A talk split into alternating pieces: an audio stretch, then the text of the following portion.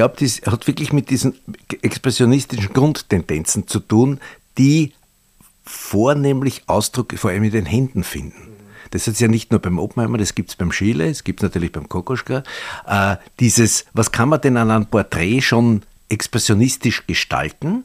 Äh, also den Kopf kann man natürlich ein bisschen deproportionieren oder dekonstruieren und so weiter. Das sind aber dann eher formale Geschichte. Aber mit den Händen kannst du schon Dinge zum Ausdruck bringen.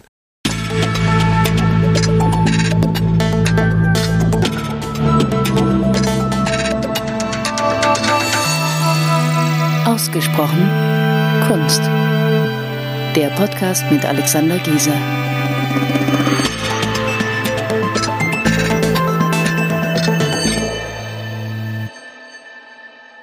Herzlich willkommen zu einer neuen Folge von Ausgesprochen Kunst. Eine absolute Pflichtepisode, die hier jetzt auf Sie euch zukommt.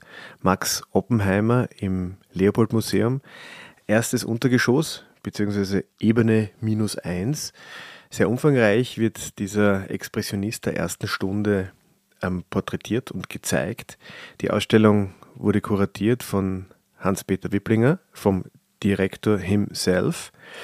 Und ja, wir waren natürlich bei der Pressekonferenz, die allerersten in der ersten Reihe, sind wir Streber gesessen und sind jetzt direkt aus dem Museum kommend hier im Studio gelandet. Und ja, Herbert, über welchen Expressionisten sprechen wir heute? Max Oppenheimer, ein österreichischer Maler in den späten 80ern geboren. 85. 85 geboren und äh, zentrales Mitglied dieses Übergangs vom Jugendstil zum, zum österreichischen Expressionismus. Das ist auch gleich das gute Stichwort. Wir haben ein bisschen, wir wollen uns sicherlich auch damit beschäftigen. Also die, der Untertitel der Ausstellung ist Expressionist der ersten Stunde. Ja, da geht es um Monate, nicht? Also wenn man, wenn man die frühen Bilder anschaut, was er sich das Porträt freut oder diese Porträts, die da im ersten Saal zu hängen äh, gekommen oder zu, zu sehen sind, äh, dann ist die Nähe zu früheren Gerstl-Porträts oder auch zu, zu Porträts der, der, der, der Nullerjahre durchaus gegeben. Ähm, wenngleich der wirkliche österreichische Expressionist der ersten Stunde ist der Gerstl. Mhm. Das muss man sagen, der also wirklich fast informelle äh, Lösungen findet.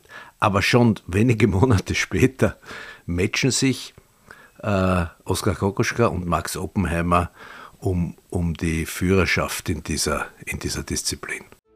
Geboren am 11. Juli 1885 in Wien, war Max Oppenheimer schon früh von der Kunstwelt fasziniert. Er studierte zunächst an der Wiener Akademie der Bildenden Künste und später an der Kunstakademie in Prag. 1907 kehrte er nach seinem Prag-Aufenthalt nach Wien zurück, wo er unter anderem an der legendären Kunstschau von 1908 teilnahm und mit zeitgenössischen Künstlern wie Egon Schiele, Oskar Kokoschka oder Albert Paris Gütersloh in Kontakt kam. In Wien etablierte sich Oppenheimer als bedeutender Vertreter des österreichischen Expressionismus. Seine Werke darunter Porträts, Landschaften und Stillleben, waren bereits in den 1910er Jahren in bedeutenden Galerien und Museen in Deutschland, Österreich und der Schweiz zu sehen und wurden in museale wie private Sammlungen aufgenommen. Neben Wien lebte Oppenheimer auch in der Schweiz und in Berlin, wo er in den goldenen Zwanzigern das Treiben der Großstadt aufsaugen und auch seine Leidenschaft für Musik vollends ausleben konnte. Die politische Lage in Europa in den 1930er Jahren zwang Oppenheimer zur Emigration. Er floh über Wien und Zürich nach New York, fand sich dort allerdings in prekären Verhältnissen wieder und starb schließlich 1954 in seiner Wohnung auf der New Yorker Westside, noch bevor er seine geplante Rückkehr nach Wien in die Tat umsetzen konnte. Und also das war eine, eine andauernde, ähm, eine, eine andauernde Konkurrenz. Die beiden haben sich also wir haben dann voriges, also wir werden darüber zu sprechen kommen. Ja. Ähm, und äh, ich weiß nicht, ob, ob das wichtig ist. Ja? Ich glaube, die, die Menschheit fragt oder wir, wir würden uns halt wünschen zu wissen, äh, wer war der Erste, wer hat das, wer hat das erste expressionistische Porträt gemalt. Ja, ähm, ja also das waren sicher die Deutschen. das, war, das waren sicher die Deutschen. Aber ich meine, wir erzählen doch immer wieder die Geschichte, dass der Kokoschka aus einer gewissen Eifersucht heraus seine Porträts vordatiert hat, mhm. damit er früher dran ist. Mhm. Ähm, ich denke, aus heutiger Sicht ist es fast lächerlich, weil sie ja einander wenig ins Gehege kommen, mhm. bis auf diese Plakatgeschichte mit dem Sturm und der, und der Ausstellung vom Oppenheimer Sturm Berlin Kokoschka und Ausstellung von Oppenheimer in München. Aber sonst sind sie ja, also kommen einander ja stilistisch wirklich wenig ins Gehege, mhm. mit einer Ausnahme. Mhm. Dieses eine Bild, dieses mhm. eine Porträt von mhm. dem von dem Köstler, ja. äh, das die österreichische Galerie angekauft hat als Oskar Kokoschka. Mhm. Und ich weiß jetzt übrigens auch wann, im Jahr 1956. 56, da war der da war wahrscheinlich der Nowotny verantwortlich war, oder der Haberditzel. Nein, weder noch. Der Name, nein, auch nicht. Gut. Jedenfalls, der Witz ist, dass, um, um, um, um unserem Publikum das auch zu sagen, der Witz ist, dass das Bild also angekauft wurde und dann hat man den Kokoschka anlässlich eines Besuches in Wien vor das Bild geführt und gesagt, ob er es bestätigen kann. Und er hat es kurz angeschaut und hat gesagt, ja, mhm. das ist von mir. Mhm. Aber du, wir wissen, mhm. dass dem nicht der Fall ist, weil ja. das später dann in einem Katalog aus dem Jahr 1911 in einer Züricher Ausstellung als Max Oppenheimer mhm. gesehen wurde. Also diese, diese wenigen gibt es schon, sonst waren es einfach offensichtlich eifersüchtige Burschen, mhm. die äh, das Primat des, ja, des Expressionisten dahinschleppen wollten. Muss man jetzt auch muss man ja wahrscheinlich auch den, den beiden attestieren, dass, dass, dass die einfach auch wilde also Burschen, die auch also e Egoisten waren. Ähm, ich glaube, du bist als Künstler fast verpflichtet, narzisstischer mhm. äh, Ich-Mensch ich zu mhm. sein. Mhm. Und dann noch zum Hochzeit des Expressionismus, mhm. das muss man ja sagen, 1910 war ja eine war ja wirklich eine, eine Epoche der, der, der Exaltiertheit auch, mhm. nicht? In der mhm. Literatur, in der, in der Musik, in der mhm. Malerei. Mhm. Also damit fängt die Ausstellung an. Also es ist ja im ersten Untergeschoss. Das komplette erste Untergeschoss ist im Oppenheimer. Haben wir schon gesagt, dass es im Leopold-Museum ist? Im, Im Leopold-Museum. ähm, und wir waren ja jetzt vorher bei der Pressekonferenz und ähm, da hat ähm, Hans-Peter Wipplinger auch gesagt, dass man sich, dass man mit den, mit den Porträts dieser späten Nullerjahre beginnt. Es gibt wohl ein paar Landschaften, die so in, einem, in einer Van Goghschen Tradition mhm. ähm, anmuten. Die hat man ausgespart. Ja, Und ich glaube, das sehen. ist auch vernünftig. Ja. Es ist immer, ich finde es zum Beispiel, wenn man so Werksverzeichnisse von Künstlerinnen sieht und das beginnt so mit dem eher hartschatten Frühwerk, da muss mhm. man sich erst so ein bisschen durchkämpfen. Also ich finde es gut, mhm. weil man kommt eigentlich runter in dieses Untergeschoss und man sieht eigentlich gleich einmal das, was man vom Oppenheimer auch irgendwie erwartet, diese Porträts. Genau, diese expressionistischen Porträts, die sich auszeichnen äh, durch eine unglaublich feine Psychologisierung bei aller formalen Abstraktion oder bei aller formalen äh, Reduziertheit. Er ist einer der großen als wirklich einer der großen Psychologen dieser, dieser, dieser Epoche und dieser Porträts. Äh, er hat sich offensichtlich auch ausgesucht, berühmmte Leute, ob das jetzt der Heinrich Mann ist, ob es der, ob's der äh, Schönberg. Schönberg ist, äh, ob es der, der, der, der, der Webern ist. Mhm. Äh, er, auch Selbstporträts, natürlich hat er auch porträtiert Leute wie den Karl Kraus und so mhm. weiter. Und wenn man diese ja. Bilder anschaut, man hat das Gefühl, ich kenne jetzt zumindest einen wesentlichen Teil des Charakters dieses Menschen. Mhm. Er porträtiert ja auch den Sigmund Freud. Das ja. ist auch, da unten, also 1908. Frühes Bild, ja. ja.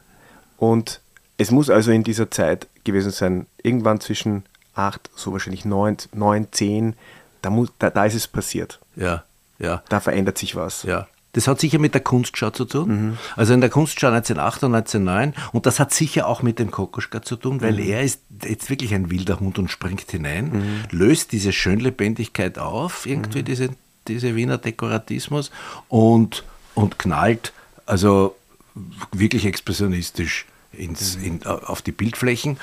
Ähm, und da wird auch der, wird auch der, der, der Oppenheimer ich will nicht sagen völlig umgedreht, aber zu einem, zu einem, zu einem Seelengestalter. Ne? Mhm. Also er hat ja doch, er hat wirklich ein, ein hohes Maß an mit Händen und mit Köpfen. Mhm. Da gibt es da gibt's zum Beispiel dieses, dieses Porträt, äh, das Porträt vom, vom äh, Köstler, nicht? Mhm. Also wo wir schon gesagt haben, wenn man, wenn man das anschaut, wie er hier im, im Gegenspiel mit äh, die aktiven Hände, der denkende Kopf, der weiche, offene Körper, äh, er spielt, er spielt mit diesen, mit diesem, muss ich wieder darauf hinweisen, mit diesen antagonistischen Vorstellungen vom, vom Sein. Mhm. Und irgendwie sind es ja dann auch, man kann ja diese Bilder, diese, also man kann es natürlich als Porträts bezeichnen, aber ähm, man spricht ja bei diesen Bildern auch von Menschenbildern, mhm. weil es ja eigentlich schön, ja. Mehr, ist, mehr ist als ein Porträt. Ja. ja. Es ist so, man, man, man sieht den Menschen, man erkennt den Menschen, aber man, man erkennt nicht nur sein Äußeres, sondern auch seine Seele. Ja. Und, Und eine gewisse Typologie auch, nicht? Also mhm. mhm. Schriftsteller. Ja. Ja, genau. So, Oder ja. Komponist, ist, Politiker. Ja, es ist nicht, nicht, nur dieser Mensch, sondern ja, es ist auch dann auch so, so das ist eine gute Beobachtung. Repräsentativ für, eine, für eine Zunft. Ja. Ähm, ich glaube, das hat auch, also vielleicht liegt es auch daran, dass die, dass, dass die, die Porträtierten, also es hat, also die Zeit war reif dafür, die Porträtierten waren vielleicht dann auch eben exaltiert. Vielleicht war einfach der Arnold Schönberg oder der Heinrich Mann eben auch ein, ein anderer Typ als der Sigmund Freud. Ja, der Sigmund Freud wollte vielleicht noch ein, ein, ein, ein eher konventionelles Porträt haben. Mhm, mh. Also, ich, also die, die, die Frage nach der, wie ist es entstanden, da haben sich sicherlich schon ganz viele Menschen damit beschäftigt. Ich glaube, das werden wir jetzt auch im Rahmen dieses Gesprächs nicht, nicht mhm. klären. Aber ich glaube, es ist klar, dass es eine Kombination war von, von vielen Faktoren, mhm. die dazu mhm. geführt haben, dass es plötzlich einfach anders dass mhm. die Bilder anders ausgeschaut haben. Ich, ich glaube, das hat wirklich mit diesen expressionistischen Grundtendenzen zu tun, die vornehmlich Ausdruck vor allem in den Händen finden. Mhm. Das ist ja nicht nur beim Oppenheimer, das gibt es beim Schiele, es gibt es natürlich beim Kokoschka. Äh, dieses, was kann man denn an einem Porträt schon expressionistisch gestalten? Mhm. Also den Kopf kann man natürlich ein bisschen deproportionieren oder dekonstruieren und so weiter. Das sind aber dann eher formale Geschichte. Aber mit den Händen kannst du schon Dinge zum Ausdruck bringen. Ein bisschen später dieses eine Selbstporträt, das sie jetzt gekauft haben, mhm. da in Deutschland nach, aus dem Besitz von Oskar Reichel. Mhm. Äh, wenn du da diese verdrehte Hand anschaust, mhm. ist ein Selbstporträt, ein unglaublich fragender Blick und dann sein Instrument, die Malerhand, trotzdem total expressionistisch derangiert. Also mhm. für mich ein Zweifel an der eigenen Kunst. Mhm. Also er stellt sich da als einer, der sein Hauptinstrument, nämlich die rechte Hand, so quasi deformiert, dass man sagt, da glaubt er, glaubt er nicht an sich. Mhm. Also ein, ein, ein, selbstkritisches Bild. Verletzlich auch? Ja, in hohem Maße, ja. natürlich. Ja. Also so gleichzeitig, also selbstsicher, aber dann auch irgendwie. Ja. ja. Also das ist ein, ein, ein Widerspruch. Diese ja. Verletzlichkeit, das hat sowas, sowas von einem Existenzialismus. Ja. Dann für mich, ja. wo man sich denkt, so, der weiß eigentlich nicht genau. Ja. er würde gern. Ja, ja, ja, wobei ich nicht weiß, ob es ein Widerspruch ist. Der, der Wippling hat ja darauf hingewiesen, dass er ein unglaublicher Dende war, mhm. dass er also die Leute provoziert hat, äh, so wie der Kokoschka ja auch ein großer Provokateur war. Ich glaube, dass das äh, aus einer besonderen Verletzlichkeit heraus dann besonders entwickelt wird. Mhm. Also diese, diese sehr schüchterne Leute lernen sich dann an, quasi ein sehr, sehr selbstbewusstes Auftreten. Und mhm. gerade bei, bei diesen Künstlern ist, diese, ist dieses, äh, ich überwinde meine Probleme mit einer besonders starken äh, Selbstpräsentation. Und das spürt man da auch. Mhm. ja, ich glaube, dass das sehr, also es gibt jetzt kaum eine innigere Beziehung eines Malers zu seinem Modell als beim Selbstporträt, mhm. nicht? Weil das ist da ist er ganz alleine. Mhm. Äh, ich glaube, man spürt auch, also dieses Porträt vom, vom Reichel oder von ja. der Frau vom Reichel und Mit vom Kind, kind ja. ähm, da scheint es eine besondere Beziehung gegeben zu haben, die irgendwie anders ist, als wenn jetzt so eine distanzierte Beziehung wie zu einem Kollegen oder Schriftsteller, ja. wo doch so eine, eine, gewisse Professionalität bleibt. Ja. Also das wirklich, das wirklich Intensive entsteht ja dann, wenn ein hohes Maß an Vertrauen auch ja. und Vertrautheit ja. vorherrscht. Und das sieht man dann schon. Also ich glaube, daran kann man noch einmal so, das ist dann noch mal eine Stufe drüber. Ja. Wobei das auch dann auf die, für mich auf die Qualität ab, auswirkt, mhm. Auswirkungen hat. Weil so wie bei dem Sammler Reichel, der ja der große Kokoschka-Sammler, aber der große Romako-Sammler auch mhm. war, der auch natürlich Oppenheimer gemalt hat, aber auch die Tatsache, dass, was ich ja nicht mir nicht so bewusst gewesen war vorher, diese Freundschaft von Schiele und, Klimt, Schiele und, und, und Oppenheimer, mhm. die ja zeitlang sogar das gleiche Atelier benutzt haben. Und es gibt ja in der Ausstellung sogar eine Zeichnung, wo auf der einen Seite ein Schiele ist und mhm. auf der anderen Seite ein Oppenheimer. Äh, dieses Porträt vom jungen Schiele aus dem Zehnerjahr, mhm. mit dem, wo er sich die Glatzkopfe geschnitten hat, mhm. äh, das zeigt, also von, auch mit der Hand, zum, mhm. als, als, zeigt auch von einer großen Nähe. Mhm. Nicht? Also, und das wirkt sich für mich auf die Qualität aus. Ich finde, das ist ein wunderbares Bild. Ja.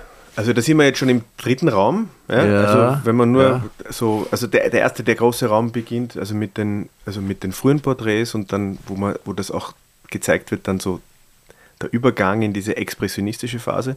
Im zweiten Raum geht das noch so ein bisschen weiter. Ähm, da wird auch so ein bisschen mit dem Kokoschka, das sind zwei Kokoschka-Porträts. Ja, Moll und, äh, und, ja. und, das, und das, äh, da, da, merkt man, das sind auch diese beiden Plakate, die du angesprochen hast, mhm, der Sturm mhm. und dann die Ausstellung.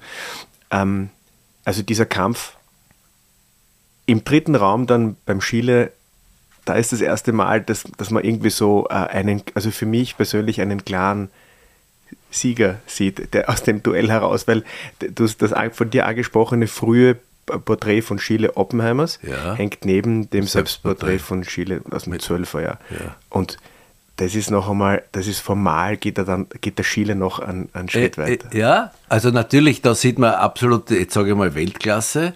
Aber gerade dieses Porträt vom, vom, vom Schiele, das der Oppenheimer hier malt, zeigt, wie sehr er sich doch, also er braucht sich da nicht verstecken. Mhm. Auch wenn man sieht, für mich, wenn man eindeutig, so wie du das sagst, sieht, wer da also jetzt der die, die, die größere Kapazität, sagen wir, mhm. oder der größere Künstler ist. Ist ja lächerlich, das zu bewerten, aber so ist es einmal. Ist es trotzdem ein Bild, wo man sagt, okay, das, das funktioniert. Mhm. Was ich ja in weiteren Räumen ein bisschen äh, da sind wir aber noch nicht. Warte, noch, noch nicht. warte noch ganz kurz, bitte. Ähm, weil in diesem Raum mit, den, mit diesen beiden Porträts hängt dann gegenüber diese Neuerwerbung. Ähm, ja. Über die möchte ich eigentlich auch kurz sprechen. Du ja. hast es schon angesprochen. Vor ein paar Monaten kam das auf den Markt. Auf den Markt. Das ja. hat, wurde von einem großen Auktionshaus angekündigt. Es wurde dann zurückgezogen ähm, aus nachvollziehbaren Gründen, weil es kam aus dem Besitz von Oskar Reichel. Und ähm, man hat dann versucht, eine Lösung herbeizuführen, mhm. was letztendlich auch gelungen, gelungen ist. Ja. Und ich glaube, also auch wenn ich natürlich, also ich hätte das, wir hätten das damals auch gerne ja. erworben. Es wäre wahrscheinlich sehr schwierig geworden, es zu erwerben. Aber ich bin jetzt letztendlich froh, dass es dort ist, wo es jetzt ist, weil wir haben vorher auch gesprochen. Du hast gesagt, ja. ja der, der Rudolf Leopold, ja. der, der, Gründer des Museums, der hätte dieses Bild mit Haut und Haaren gefressen. Ja, das stimmt. Und ich ja. glaube, wenn er irgendwo da oben sitzt auf einer Wolke und runterschaut, dann Kriegt ein breites Lächeln. Ein ja. breites Lächeln, er wird sich ein bisschen ärgern, weil wenn er noch da gewesen wäre, hätte es nicht sieben oder acht Monate gedauert, ja, ja, ähm, weil er in dieser Zeit nicht geschlafen hätte, bis er es hat. Aber, aber es ist dort an, an, am idealen Ort und es ist wirklich ein, ein also ja, ein, ein lachendes und ein weinendes Herz, aber das Lachende. Ja, naja, und ein prachtvolles Bild und mhm. wirklich ein Paradebeispiel für seine frühe Porträtkunst. Mhm. Nicht groß, also es ist ja kleiner als mhm. die vielen anderen. Es hat ja, also sich selber widmet vielleicht nicht so viel Platz. Es hat ja, ich würde mal sagen, so 70 mal 50 oder mhm. sowas. Aber eben dieser, dieser, dieser seltsame ängstliche Blick, bis zu dieser unsichere Blick mit dieser Hand, die da heraufwächst, wie eine, eigentlich fast wie eine Blume, nur mhm. diese eine mhm. Hand mit den verdrehten Fingern. Grotesk, alleine, ja. ein bisschen mhm. grotesk. Mhm. Alleine schon deshalb unsere Empfehlung, diese Ausstellung anzuschauen, mhm. wie sie überhaupt, ja. äh, aber über das werden wir dann noch reden, überhaupt wirklich Fall. sehenswert ist. In demselben Raum, äh, vielleicht auch noch ganz kurz, ähm, eine, eine Fotografie von einem großen Bild, glaube ich, einer Kreuz, Kreuzabnahme oder? Die Geißelung? Oder und davor diese, die Alla El Greco ist eine Kreuz, eine Nein, Art. Genau, in dem Raum, wo, das, ja, wo, ja, wo, ja. wo, dieses Bild von, vom, vom Schiele, deshalb dieser, dieser schwebende, und daneben die Fotografie, wo er sich selber ja zeigt im, im, im Kreise seiner Freunde und am Kontrahenten, nicht? Also da er, er, inszeniert sich als Piet, also eigentlich als Christus, mhm. der vom Kreuz genommen ist. Ja. Und der eigentliche Ankläger ganz unten halbert ist der Kokoschka, der ist in einer halberten Rückenansicht und rundherum alle seine Freunde, die mhm. zu ihm halten. Vom mhm. Thomas Mann über den Karl Kraus mhm. bis, Schönberg bis zum Schönberg und so weiter. Mhm. Also eine, eine Legitimation durch ein Hauptwerk. Leider ist dieses Bild verschollen, es gibt es nur als Foto.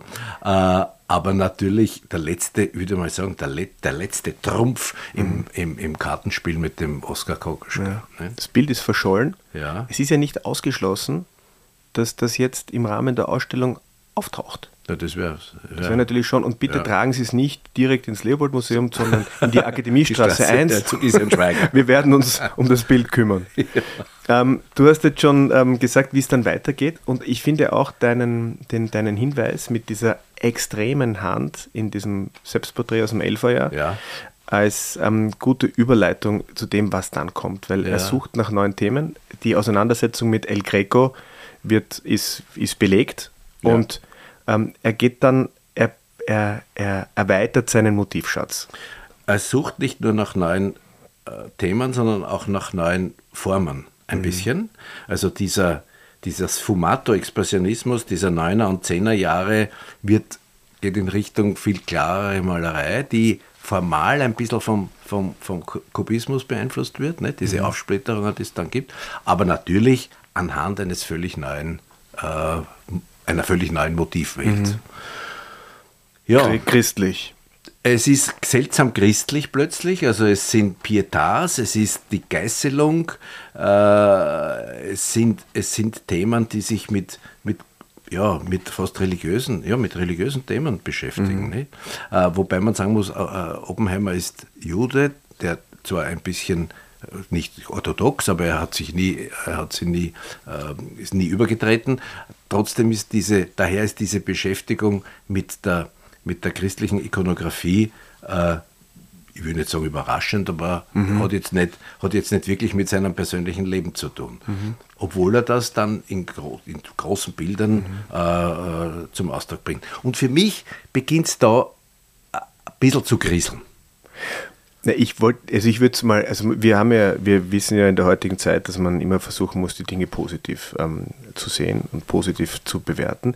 Das Schönste an diesem Raum, wo die Geißelung und der Samson hängen, finde ich die Präsentation, die Hängung. Weil ja. das ist sehr schön platziert. Ja. Da gibt es auch links und rechts von der Geißelung ähm, zwei Skulpturen, einmal ein, ein Minne, und, und einmal ein, ein, ein, ein, tschechischer ähm, Bildhauer.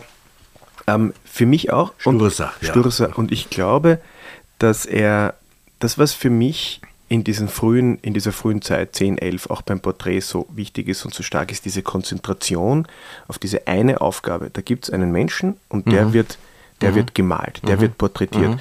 Und bei diesen größeren Kompositionen wie beim Samson oder auch bei der Geißelung, da verliert er irgendwie das Zentrum.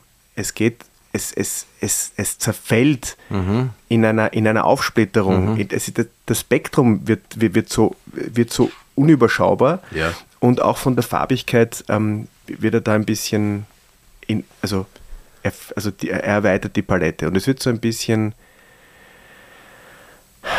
ich würde nicht sagen so flatterhaft, aber diese Präzision fehlt, diese ja. Konzentration. Ja. Ja. Das ist aber nur, ich meine, wir wissen natürlich, das Bessere ist der Feind des Guten. Ja. Wenn wir nicht kurz vorher dieses unglaubliche Selbstporträt von 1911 sehen würden, dann würde uns das nicht, in, also nicht so auffallen.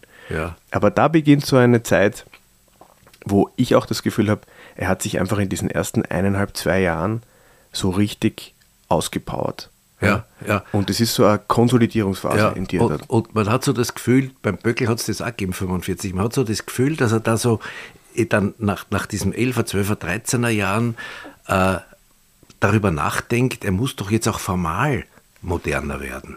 Und diese, diese bisschen also ein bisschen Futuristeneinflüsse, so Boccioni und solche Geschichten äh, und, und, der, und der Kubismus, diese Einflüsse sind etwas, was ihm, was ihm jetzt als Aufgabe vor der Tür steht oder mhm. vor dem geistigen Auge steht. Und er beginnt also plötzlich mit, mit diesen Zersplitterungen. Nicht? Die, die Dinge werden nicht mehr einheitlich gemalt, auch wenn sie in der frühen Zeit einheitlich, aber summarisch, mhm. sondern es kommt zu so, so Farbaufsplitterungen. Nicht? Da mhm. kommt ein bisschen nur der Cézanne herein und dann natürlich die Kubisten mhm. und dann die Futuristen. Und er beschäftigt sich in dieser Zeit, und das ist wahrscheinlich der Grund, für mich zu sehr mit diesen formalen Problemen. Mhm. Mhm. Und verliert sich, für mich verliert er sich ein bisschen. Mhm. Er, wird, er wird das, was du sagst, ist ganz scharf beobachtet, dieses Fehlen eines, eines Kerns, Mhm. Bei des, speziell bei dieser großen äh, Geißelung, äh, das ist wie ein Wandteppich ohne Zentrum, obwohl es ein Zentrum gibt, formal, der Gegeißelte, aber es ist wie eine, ja, es, es, es, es hat auch keine Spannung. Es könnte ewig weitergehen. Ja, ja, ja, es ist wie ein Rapport fast. ja. Es hat auch keine Spannung, mhm. äh, was ihm sonst ja wirklich gelingt. Dieses, er ist ja ein, sonst ein toller Kompositeur. Ähm, äh, da sucht er. Mhm. Und ich finde, find, ich finde, er findet dann bald eine Antwort. Mhm. Ja, also es, es geht ja dann weiter äh, mit, einem, mit einem Raum, wo nur Grafik hängt. Ja. Und ich finde das ganz interessant, die, also das Porträt bleibt ihm eigentlich sein Leben lang als ja, Motiv. Ja. Ähm, die, die christlichen Motive Lass da bleiben. Lass da bleiben. ja. Und ich glaube nicht, also das kommt nicht von, ähm, von sonst wo, das, das hat er gespürt, dass, ja. er das, dass er da anders weitergeht und er geht dann auf die Suche und er findet diese neue Motivwelt dann in der Musik. In der Musik genau.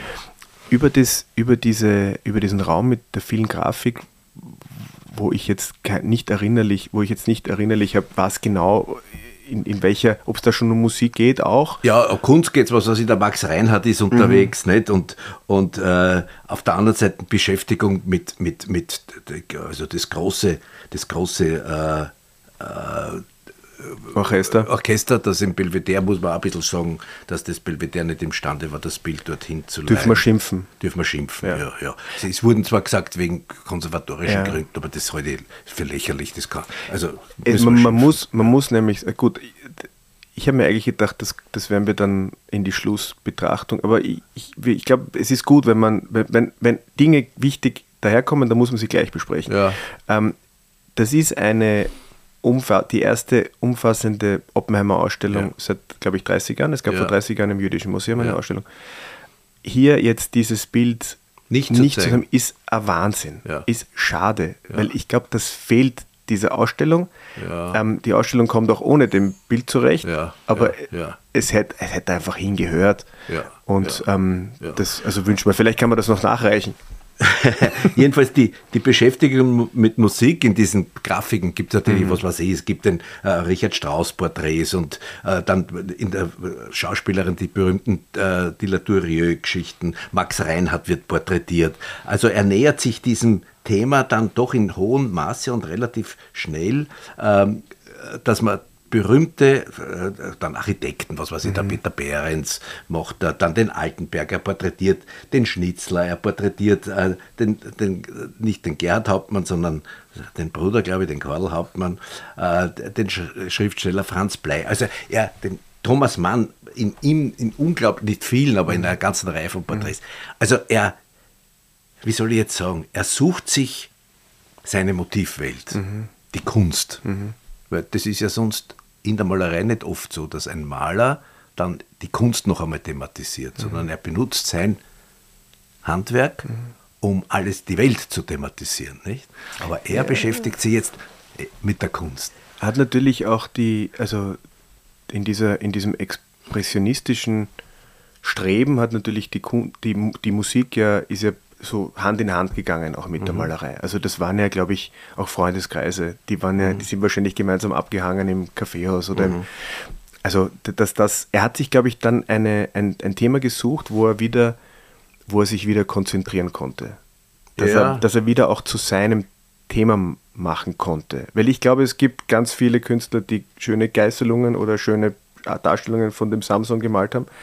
Aber wenn du ein, ein, das Bildnis eines Geiger eines Geigers siehst oder ja. nur die Hände eines Geigers, dann denkst du automatisch an Max Oppenheimer. Also ja, das, war, ja, das wurde zu seinem Motiv. Da hat er sich so wirklich dann nochmal reingetigert. Ja, ja, so ein bisschen wie der Morande mit den Stilllebflaschen, mhm. nicht? Also äh, er hat jedenfalls diese, und es ist ein, wunderbares, ein wunderbarer Titel, auch diese Leidenschaft Musik mhm. in, in, als Ausstellungstitel für diese spezielle, äh, zeigt dann eine ganze Reihe von, von Musik Darstellungen, was weiß ich, verschiedene Quartette. Ja, und da, da, weil, ich, weil du es jetzt sagst, ich denke mal, am Anfang hat er also ja auch dann noch einmal den Komponisten oder den Musiker porträtiert. Ja. Die, die, die sind okay, aber ja. ich glaube, gerade noch mal stärker wird es, wenn er deren Tätigkeit dann zeigt. Ja. Und da wird sie dann in diesem Eckraum, in relativ großer Raum, ja. äh, wo, wo relativ viele ähm, oval, Ja, ovale, also nicht, ja. also wo er auch das klassische rechteckige Format aufgibt, ähm, wo wo es dann nicht mehr um den Musiker geht, Ja, selber, sondern ja. also nicht mehr um diesen Komponisten, sondern um, die, Tätigkeit. die Musik selber. Ja. Es beginnt natürlich so, was weiß ich, die großen Bilder wie das Rosé-Quartett Mhm. oder noch einmal das große, da ist ja, der, glaube ich, der Gustav Mahler drauf, Mhm. auf, dem, auf dem Ding. Äh, äh, es ist äh, absolut richtige Beobachtung, er entpersonifiziert es Mhm. und am Schluss sind es dann unter Anführungszeichen nur mehr die Instrumente. Mhm. Trotzdem habe ich jetzt eine Frage, wieso dieses Oval?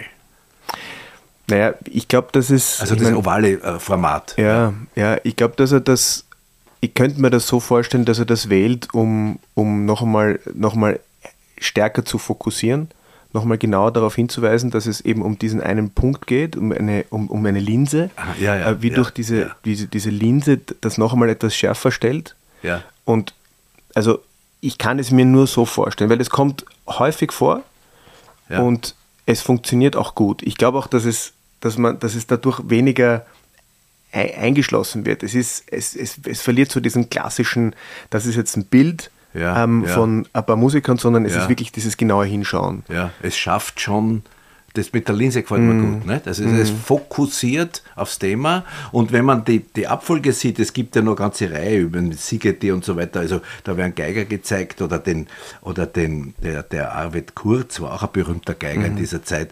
Äh, wenn dann aber dann plötzlich nur mehr die Hände und die Geigen da sind, Mhm. dann ist es noch einmal eine Verdichtung, nicht? Also wie wenn man einen Sukkus an, an Ding. Das ist eine logische Erklärung. Mhm. Es ja. kommt auch irgendwie, ich meine, wir haben ja unsere, unsere Folgen, ähm, oder das, das, das Foto äh, der, Folge, Ja. ähm, mit dem wir, also wir machen immer ein, Ja, ja, wir machen Fotos Ja, zur, Fo- Präsentation. zur Präsentation. Ja. Und da haben wir, uns- da haben wir uns das ausgesucht, ein, auch so ein, ein, ein Ellipsen, ist es ovales Bild, wie nennt man es jetzt? Von Ähm, dem Kolisch-Quartett. ja. Man weiß nämlich, wer das Quartett ist.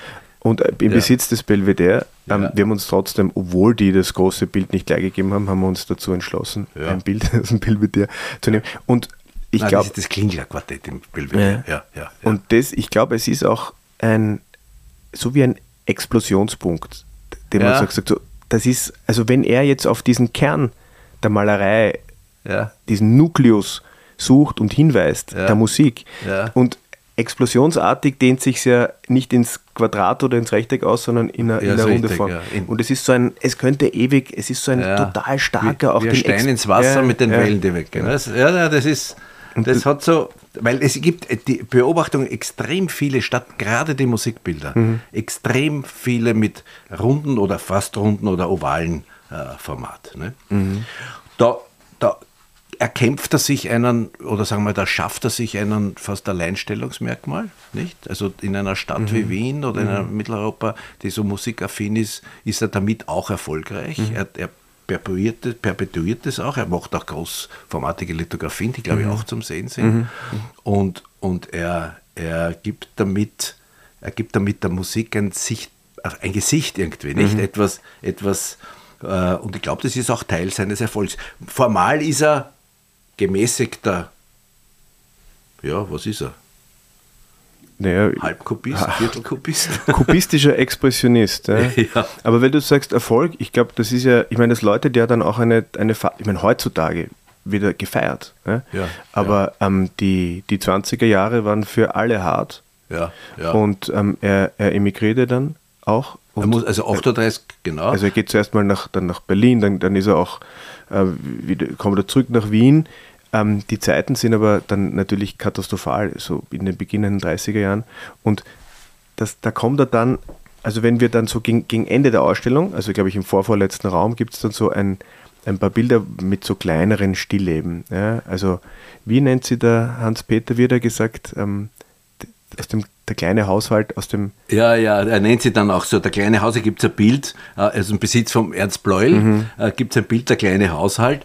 Äh, ich glaube, da sucht er Formate und Bilder, die auch verkäuflich sind. Mhm. Durchaus äh, formale Lösungen, durchaus äh, künstlerisch ambitionierte, aber vor allem Stillleben, die die es gemütlich die gemütlich zum, zum, zum Verkaufen mhm. sind. Nicht? Also jetzt nicht so große, zum Teil auch Küchenstillleben oder Kaffeestillleben mit, mit Fischen, Sardinen, äh, die, klassischen, die klassischen Motive, mehr oder weniger, manchmal sogar fast ein bisschen äh, konstruktivistisch unterwegs. Es gibt so Schreibtisch, äh, Schreibtischstillleben oder so, die, die dann eher äh, durchaus, durchaus fast in Richtung Abstraktion gehen. Aber jetzt frage ich dich, ähm, ein, dieses, wenn ein Bild bewusst mit dem, mit dem Hintergedanken gemalt wurde, ähm, damit es verkäuflich wird, damit es gut geht, damit es den Menschen vielleicht leichter gemacht wird, ja. ähm, hat das dann eine spürbar andere Kraft? Also ich denke mir, dass viele, viele, viele Mal in den letzten hunderten Jahren durchaus in der Absicht, es zu verkaufen, mhm. äh, gearbeitet haben. Nicht? Also, was weiß ich, mir fällt spontan das 17. Jahrhundert ein. Die mhm. Stillleben des 17. Jahrhunderts waren, hatten auch eine, jetzt sage ich mal, Einrichtungsfunktion. Mhm. Äh, der Idee des Expressionismus, die Welt zu verändern oder mhm. was immer, entspricht das nicht. Mhm. nicht? Das ist, es ist so, es ist so, jetzt sage ich mal, das kleine Glück. Der kleine Haushalt. Ja, der kleine Haushalt. Die, die, die aber wirtschaftlich bedingt, mhm. nicht? Weil die großen Bilder, vielleicht, es hat schon, hat schon praktisch jeden porträtiert, es mhm. hat sich keiner mehr porträtieren lassen. Äh, es gibt dann auch noch ein bisschen so Sportbilder, es gibt Schachbilder, die hochinteressant sind, weil er dort wieder sehr konzentriert eigentlich arbeitet. Mhm. Und es gibt dann, es gibt dann äh, Porträts, wieder kleinere Porträts unterschiedlicher das ist ja auch, jetzt auch interessant, weil du sagst Schachbilder. Schach ist ja auch ein Spiel, der Hände, auch der Strategie, ja. auch der Konzentration. Es ja. ist ja eigentlich gar nicht unlogisch, dass er sich diesem Spiel ja. widmet. Ja, ja, ja, ja. Ich meine, das Sechs-Tage-Rennen ja, das ist halt ein schneller, oder die Eisrevue, das sind, das sind, das sind natürlich auch, ich glaube schon auch Bilder, wo er, wo er irgendwie so die Dynamik und den, und den Sport und diese. Er möchte, das, das Thema ist die Zeit, die Schnelligkeit, ja. die, die Bewegung äh, und ein bisschen natürlich auch wieder mhm. dieser, gerade bei diesen Bildern, Sechs-Tage-Rennen oder, der, oder die Eisrevue, äh, das sind ja sehr stark vom Futurismus wieder beeinflusst, mhm. nicht, aus Italien. Er möchte natürlich auch äh, äh, aktuell sein, mhm. nicht? Mhm. Er ist einer, der aber der, der im Figurativen bleibt, also nicht einer, der, der eh, so wie der Kokoschka und, und sich halt da äh, ich würde das auch nicht als Verkaufen sehen, auch diese kleinen Haushaltbilder. Das sind Studien, die sind wunderbar, zum Teil wunderbar gemalt, mhm. mit, einer, mit einer Schönheit und Präzision und äh, auch so interessanterweise ähm, im Farbauftrag sparsam. Ja. ja. Sensibel. Ja, ja. Also irgendwie legt er ja für mich da dieses, dieses impulsive, gestische, äh, diesen, diesen schnellen Duktus ein bisschen ab und die viele Farbe. Ja. Ja, obwohl er eigentlich nie wirklich viel, also es ja. geht immer sparsam um mit Farbe, ja. aber in der, in der Phase, also da spielt er ja auch stark mit dem, mit dem, ähm, mit dem Bild, also mit dem Material, mit der, mit der Leinwand. Ja. Also das ist, das ist ja für eine, für einen, für einen, eine expressionistische Idee eher ungewöhnlich, nicht? Ja. Ja. Weil das ja eine, eine hohe Sensibilität ja.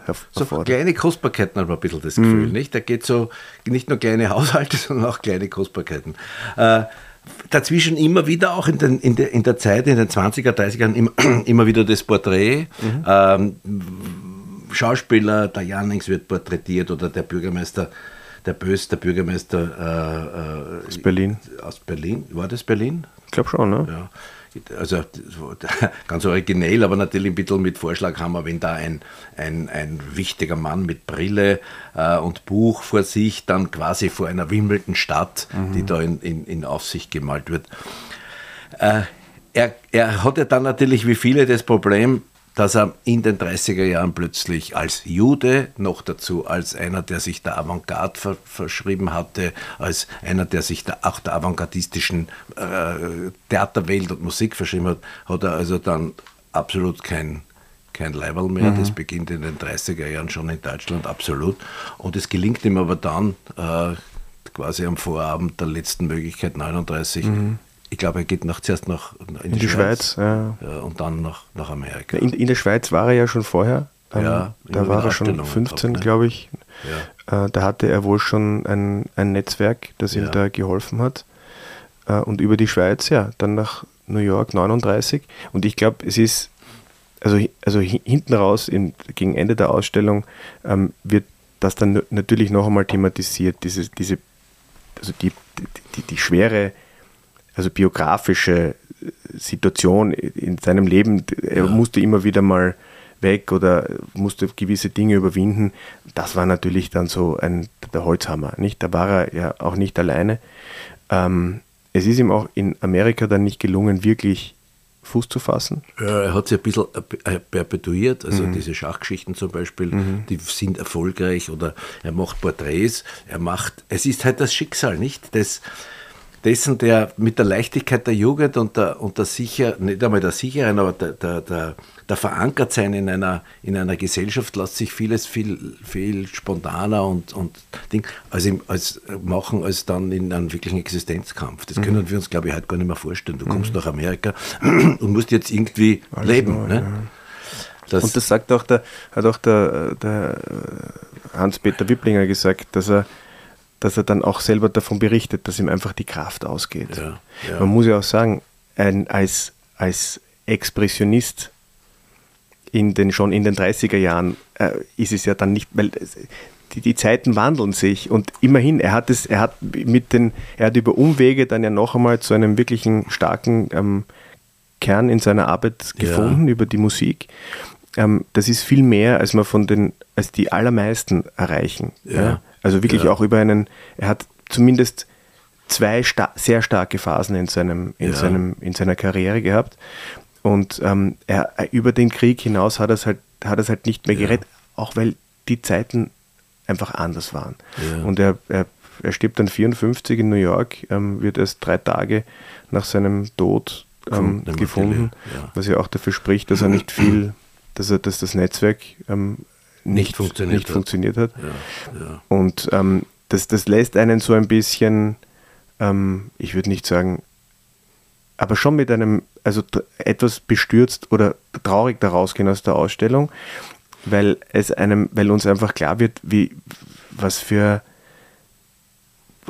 mit welchen Umständen diese Menschen zu kämpfen hatten. Ja, ja und es trotzdem geschafft haben, uns ja, heute, ja. also Bilder zu hinterlassen, vor, vor, denen wir voller Bewunderung stehen. Ja. Und wie sie es eigentlich wiederholt, nicht, wenn wir noch einmal zu diesem großen Philharmonikerbild kommen mit dem Gustav Mahler, glaube mhm. ich. Äh, das hat er ja ein Leben lang auch mit sich geschleppt. Es ist ihm mhm. sogar gelungen, es aufgerollt mit nach Amerika zu nehmen. Man muss sich vorstellen, das ist ein Bild, glaube ich, mit vier mal sechs Metern mhm. oder fünf mal sieben, ich mhm. weiß gar nicht, in was für eine Größe. Und so wie es jetzt nicht gelungen ist, das Bild den eineinhalb Kilometer vom Belvedere ins Leopold-Museum zu mhm. bringen. Er hat zeitlebens versucht, noch in Amerika das Bild dem, der Stadt Wien zu schenken. Mhm. Sie haben es nicht genommen. Mhm. Also sie haben das miss, damals es missachtet und mhm. es ist heute auch eine gewisse Form von Missachtung. Obwohl es jetzt wahrscheinlich 20 Leute geben wird, die sagen, na, restauratorisch ist das schwer zu transportieren gewesen und so weiter. Wenn man wollen hätte, hätte man das hingebracht. Wir hätten es persönlich ja hingetragen. So, ja, da wären wir ein bisschen eingegangen, aber, aber wir, hätten, wir hätten das schon. Mhm. Grundsätzlich noch zur Ausstellung insgesamt? Ja, es sind, es sind 100, 173 Objekte, äh, entnehme ich der Liste, 66 Gemälde, 87 ähm, Grafiken, Grafiken ja. ähm, ein bisschen Archivmaterial, ähm, ein bisschen Kokoschka, ein bisschen Schiele, Skulptur, Plastik, drei Stück. Ja. Ähm, Anzahl der Werke von Oppenheimer 141 ja. und Anzahl der Werke von anderen Künstlern 22. 22. Also umfangreich. Also das sind jetzt die Facts. Ja. Die, der ästhetische Eindruck ist, wie in diesem Haus, eigentlich immer außerordentlich gut. Sehr schön gehängt, sehr ruhig, zurückhaltend, auch die Auswahl der Farben mhm. an der Wand. Andere Museen machen das manchmal ein bisschen äh, farbiger dass in diesem Fall ist es wirklich eine, auch, auch die Grafik, also dieser, wenn ich an den einen Grafiksaal denke, mit was für einer Überlegung und Feinheit und, und Ponderationsgefühl das gehängt ist, kann man nur sagen, Hut ab. Mhm. Äh, eine Ausstellung, die auch nicht überfordert, weil sie nicht zu vieles bringt, die durchaus in einer guten Stunde auch bei intensiverem Studium der Zetteln und der Vitrinen und so weiter äh, zu machen ist und die glaube ich, deswegen sitzen wir auch da, mhm. von uns wirklich empfohlen wird, ja. dass man sich die anschaut. Ja. Es ist Wien um 1910, abseits mhm. Klimt Chile Kokoschka. Mhm. Und es zeigt, es zeigt den Geist auch einer Epoche und, und das ja, ich glaub, der Moderne. Ne? Ja, ich glaube, es ist auch so, dass man, dass man ohne weiteres den, also zu ähm, Kokoschka und Chile den Namen Oppenheimer einfach dazu nehmen kann und muss. Ich glaube, mhm. das ist auch der, der, Anspruch, der Versuch in mhm. diesem. Ähm, auch mit dem, mit dem Untertitel Ein Expressionist der ersten Stunde. Er war da dabei. Ähm, er hat so, also Chile hat Chile hat es in den 30er und 40er Jahren nicht mehr Gegeben. beweisen müssen. Ja. Ja. Ähm, er hat, glaube ich, über, dieses, über diese starke, emotionale, expressionistische Phase hinaus dann einen, einen, einen Weg suchen müssen. Und, und das zu sehen in dieser Dichte, das finde ja. ich, find ich sehr schön. Ähm, ich habe so, hab so das Gefühl, dass das Thema Oppenheimer jetzt museal erledigt ist. Also ich glaube, viel mehr äh, kann man, viel besser kann man es nicht machen. Ja. Das, das große Bild, das fehlt. Ja, ja. Da, das, aber no, no, no blames. Dafür können wir das, das Leopold-Museum nicht verantwortlich machen. Ja. Aber ähm, ich finde es ich finde sehr schön in Ebene 1. Und das muss ich auch sagen. Minus ähm, 1, glaube ich, ne? Ebene minus 1. Ja. Ähm, und auch wenn natürlich der, ähm, der als Kurator der Hans-Peter Wipplinger ähm, in, in, in vorderster in, in, der, in der ersten Reihe steht, da haben an so einer Ausstellung arbeiten natürlich ganz ja. viele Leute mit. Und ich habe mich jetzt auch ähm, länger unterhalten mit der Aline Marion Steinwender, die ähm, die kuratorische Assistenz ja. ähm, gemacht hat zu diesem Projekt. Und ich glaube, also ich meine, der Hans-Peter ist einer, den man auch immer wieder mal vielleicht einfangen muss. Ja? Ähm, ich glaube, es ist spannend mit ihm so etwas ja. gemeinsam zu machen, aber ähm, ich glaube, da ist viel Arbeit rundherum. Ja, ja, das, da, ist die, da ist die Bratzen da und, die, und der Fleiß da und, die, und die, äh, die, das ist in die richtige Im, Richtung. Im Zusammenspiel. Dazu ja. kommt auch noch ein beispielhafter Katalog. Mhm. Wir hatten kurz Zeit, den auch zu studieren, äh, mit, einem, mit dem wunderbaren Schiele-Board. Interessanterweise ist es ein, ein Oppenheimer-Katalog, aber vorne drauf ist das Porträt mhm. vom Schiele. Mhm. Das zeigt auch schon ein bisschen die, mhm. die Tendenz, gerade im Leopold-Museum. Und man kann nur sagen, hingehen, anschauen. Wir sind relativ früh dran diesmal. Mhm. Also die Ausstellung wird gehen. Die Ausstellung, ne, die, gut, die ist jetzt eröffnet, ja. ähm, am 6. Oktober, die geht jetzt bis, hoppala, da muss ich jetzt gleich mal schauen, bis zum 25. Februar 2024. Ja. Ähm, eine Ausstellung ohne Schnickschnack, ein Katalog ohne Schnickschnack. Ja, ja. Und an, an, genau an dem richtigen Ort. Ja, ja. Und ich glaube, und wirklich gut. Man hat auch das Interesse gesehen. Es waren heute Pressevertreter von allen bedeutenden Medien mhm. da. Äh, und wir. Und, naja, und, und der Direktor hat brillant geführt. Also, wenn Sie sich ein, ein, eine Freude machen wollen in einem, einem Museumerlebnis, dann auf ins Leopold-Museum. Ins Leopold-Museum. Und nicht vergessen beim Rausgehen Albin Eggerliens Pietà 1926. Im Erdgeschoss, genau.